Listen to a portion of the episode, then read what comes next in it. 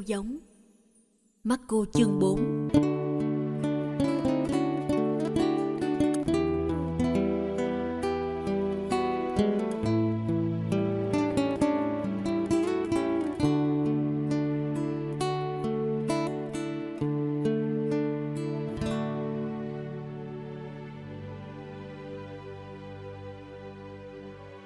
Đức Giêsu lại bắt đầu giảng dạy ở ven biển hồ. Một đám người rất đông tụ họp chung quanh người, nên người phải xuống thuyền mà ngồi dưới biển, còn toàn thể đám đông thì ở trên bờ. Người dùng dụ ngôn mà dạy họ nhiều điều. Trong lúc giảng dạy, người nói với họ: Các người nghe đây, người gieo giống đi ra gieo giống. Trong khi gieo, có hạt rơi xuống vệ đường chim chóc đến ăn mất. Có hạt rơi trên sỏi đá, chỗ không có nhiều đất. Nó mỏng ngay vì đất không sâu, nhưng khi nắng lên, nó liền bị cháy và vì thiếu rễ nên bị chết khô. Có hạt rơi vào bụi gai, gai mọc lên làm nó chết nghẹt và không sinh hoa kết quả.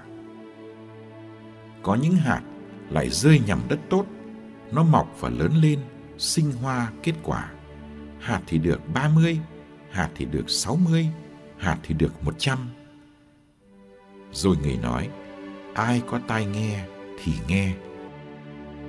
Khi còn một mình Đức Giêsu, những người thân cận cùng với nhóm 12 mới hỏi người về các dụ ngôn.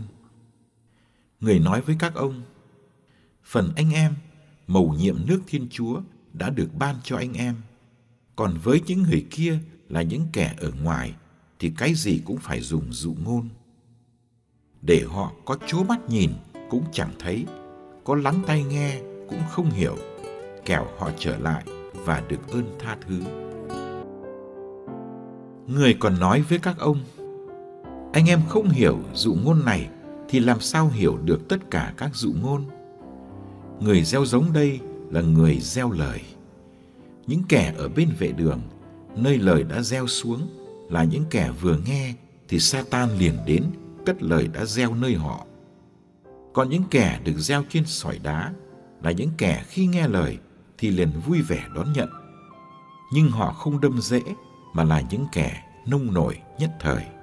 Sau đó, khi gặp gian nan hay bị ngược đãi vì lời, họ vấp ngã ngay. Những kẻ khác là những kẻ được gieo vào bụi gai. Đó là những kẻ đã nghe lời nhưng những nỗi lo lắng sự đời, bà vinh hoa phú quý cùng những đam mê khác xâm chiếm lòng họ, bóp nghẹt lời, khiến lời không sinh hoa kết quả gì. Còn những người khác nữa là những người được gieo vào lòng đất tốt. Đó là những người nghe lời và đón nhận, rồi sinh hoa kết quả. Kẻ thì 30, kẻ thì 60, kẻ thì 100.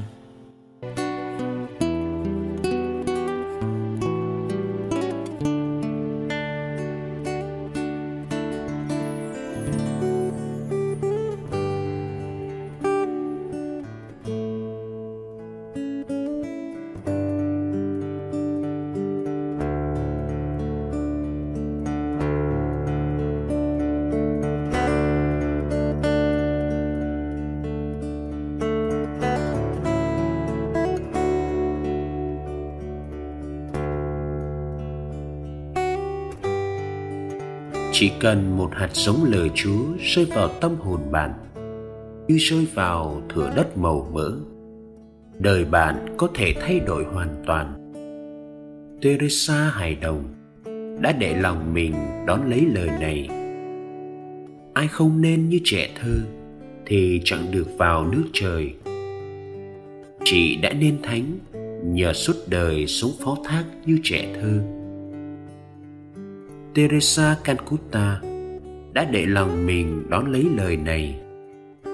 Những gì ngươi làm cho một anh em nhỏ nhất là làm cho chính ta. Mẹ Teresa đã không bao giờ quên mình đang tiếp xúc với Giêsu. Mỗi khi mẹ gặp người nghèo khổ, bệnh tật,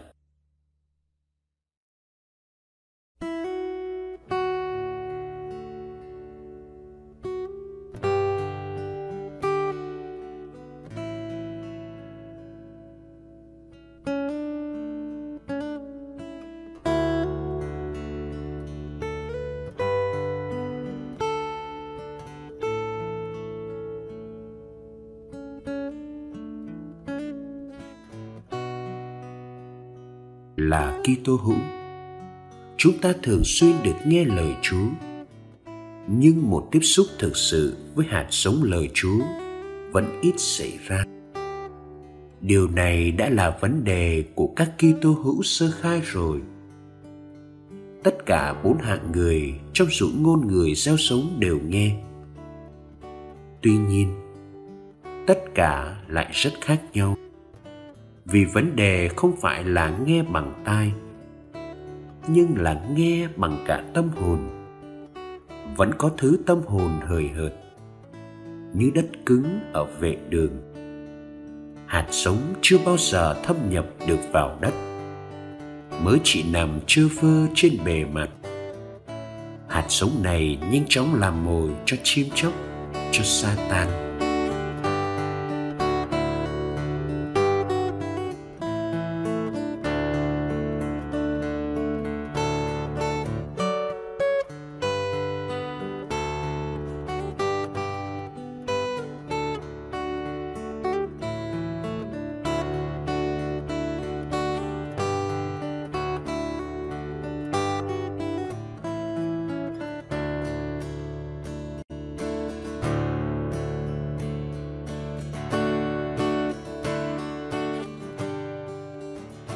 Vẫn có thứ tâm hồn trai đá.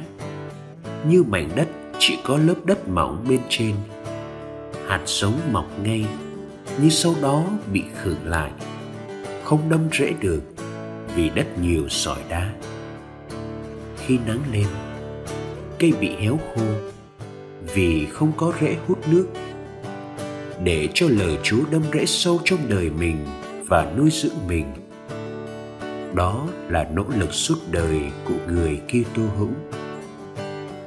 Vui vẻ đón nhận lời ngay lập tức, mà không chịu đào sâu, đâm rễ, thì cũng sẽ bỏ cuộc ngay lập tức khi cơn bách hại đến từ bên ngoài vẫn có thứ tâm hồn nặng nề vì những lo lắng sự đời, đam mê giàu có chính những lệch lạc từ bên trong như bụi gai đã bóc nghẹt hạt giống. Lời chúa đòi ta vượt lên trên những thèm muốn, khoái lạc và âu lo. Để lời chúa xin trái phải làm cỏ, dọn bụi gai cho sạch.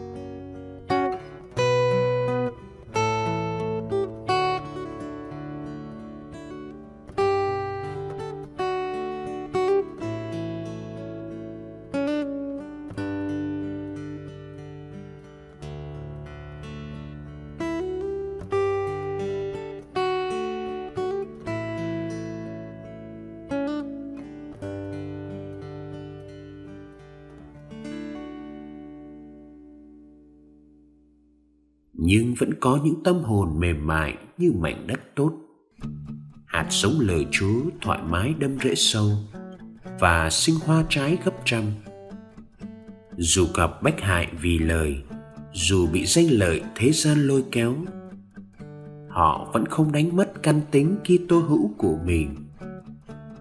Tâm hồn chúng ta thuộc loại đất nào? Đó là câu hỏi cho từng Kitô hữu xưa cũng như nay thiên chúa vẫn cứ kiên nhẫn và miệt mài, gieo sống cho đến tận thế. Ngài vẫn mời ta ra khỏi sự hời hợt, cứng cỏi, chai đá của lòng mình. Nếu ta dám để cho lời chúa thực sự đi vào đời ta, dù chỉ một lần, ta sẽ thấy được sức biến đổi kỳ diệu của lời chúa.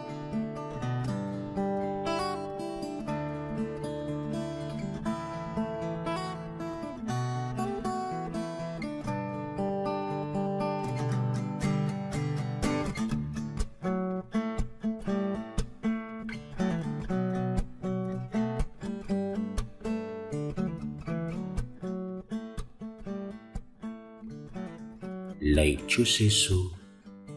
Con đường dài nhất là con đường từ tai đến tay. Chúng con thường xây nhà trên cát vì chỉ biết thích thú nghe lời Chúa dạy nhưng lại không dám đem ra thực hành. Chính vì thế, lời Chúa chẳng kết trái nơi chúng con. xin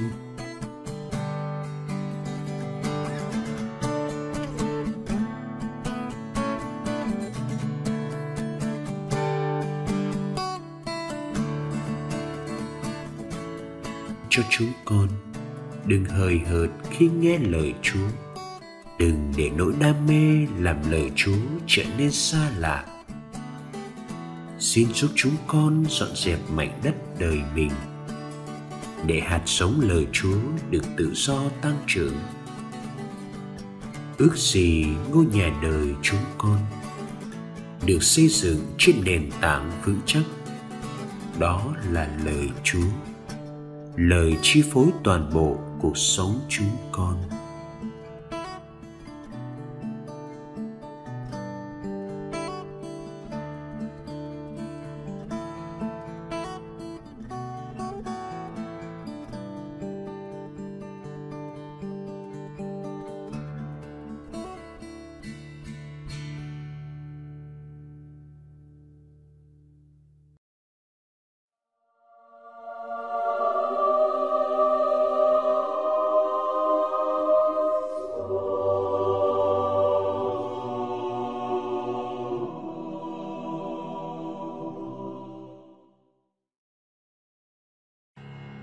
Ngày 24 tháng 1, Thánh Francisco Sale, giám mục tiến sĩ hội thánh, năm 1567 đến năm 1622. Francisco sinh ngày 21 tháng 8 năm 1567 tại lâu đài ở Torrens, Savoy.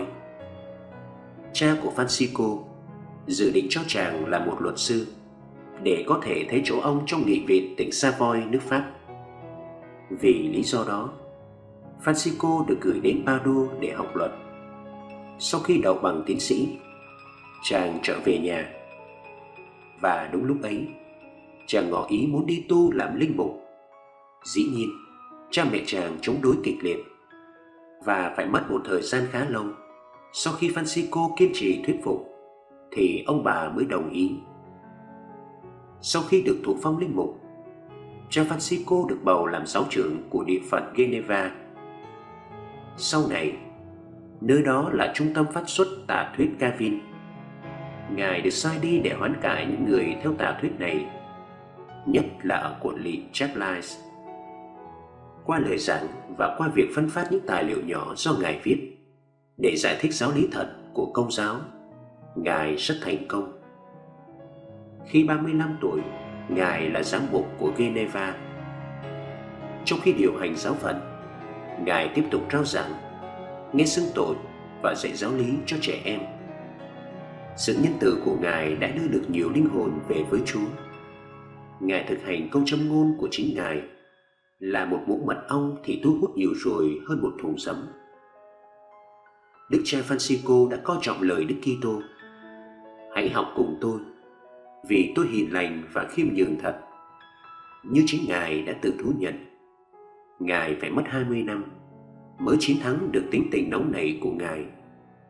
Nhưng không ai cho rằng Ngài có vấn đề đó, mà chỉ thấy trong lối đối xử của Ngài tràn ngập sự ân cần và bản tính tốt lành của Ngài. Vì bản tính hiền lành và vui vẻ ấy mà Ngài được gọi là Thánh Lịch Thiệp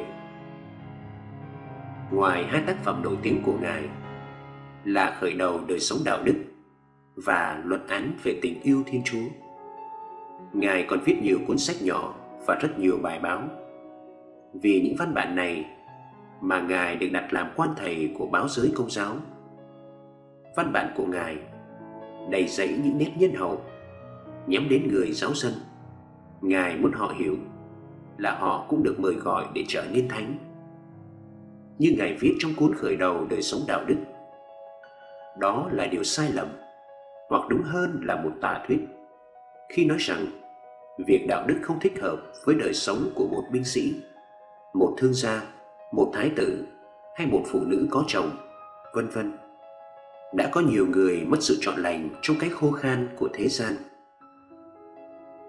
Mặc dù sự bận rộn và cuộc đời ngắn ngủi của Ngài Đức cha Francisco đã cộng tác với Thánh Gene Francis de Chateau để thành lập tu hội nữ tu dòng thăm viếng. các nữ tu này thi hành nhân đức mà Đức Maria đã làm gương khi đến thăm người chị họ là bà Elizabeth, khiêm tốn, đạo đức và giúp đỡ lẫn nhau. Lúc đầu, các nữ tu tiếp tay một cách giới hạn trong công việc bác ái đối với người nghèo và bệnh nhân. Ngày nay, trong khi một số nữ tu điều hành các trường học, một số nữ tu khác dành trọn cuộc đời để chiêm niệm. Đức cha Francisco qua đời ngày 28 tháng 12 năm 1622 tại Lyons, nước Pháp và được mai táng tại Annecy.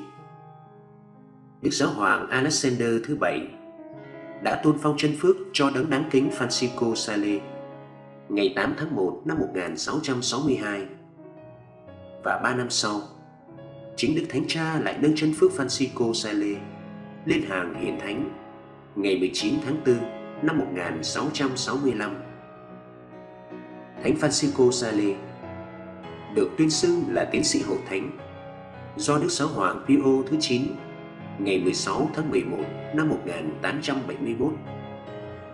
Lễ kính thánh nhân được cử hành ngày 24 tháng 1 hàng năm là ngày kỷ niệm cải táng thay vì ngày 28 tháng 12 là ngày kỷ niệm qua đời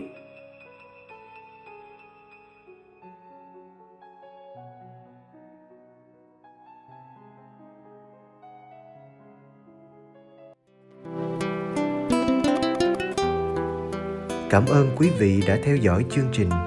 Kính chúc quý vị một ngày mới tràn đầy niềm vui và ân sủng của Chúa và mẹ Maria.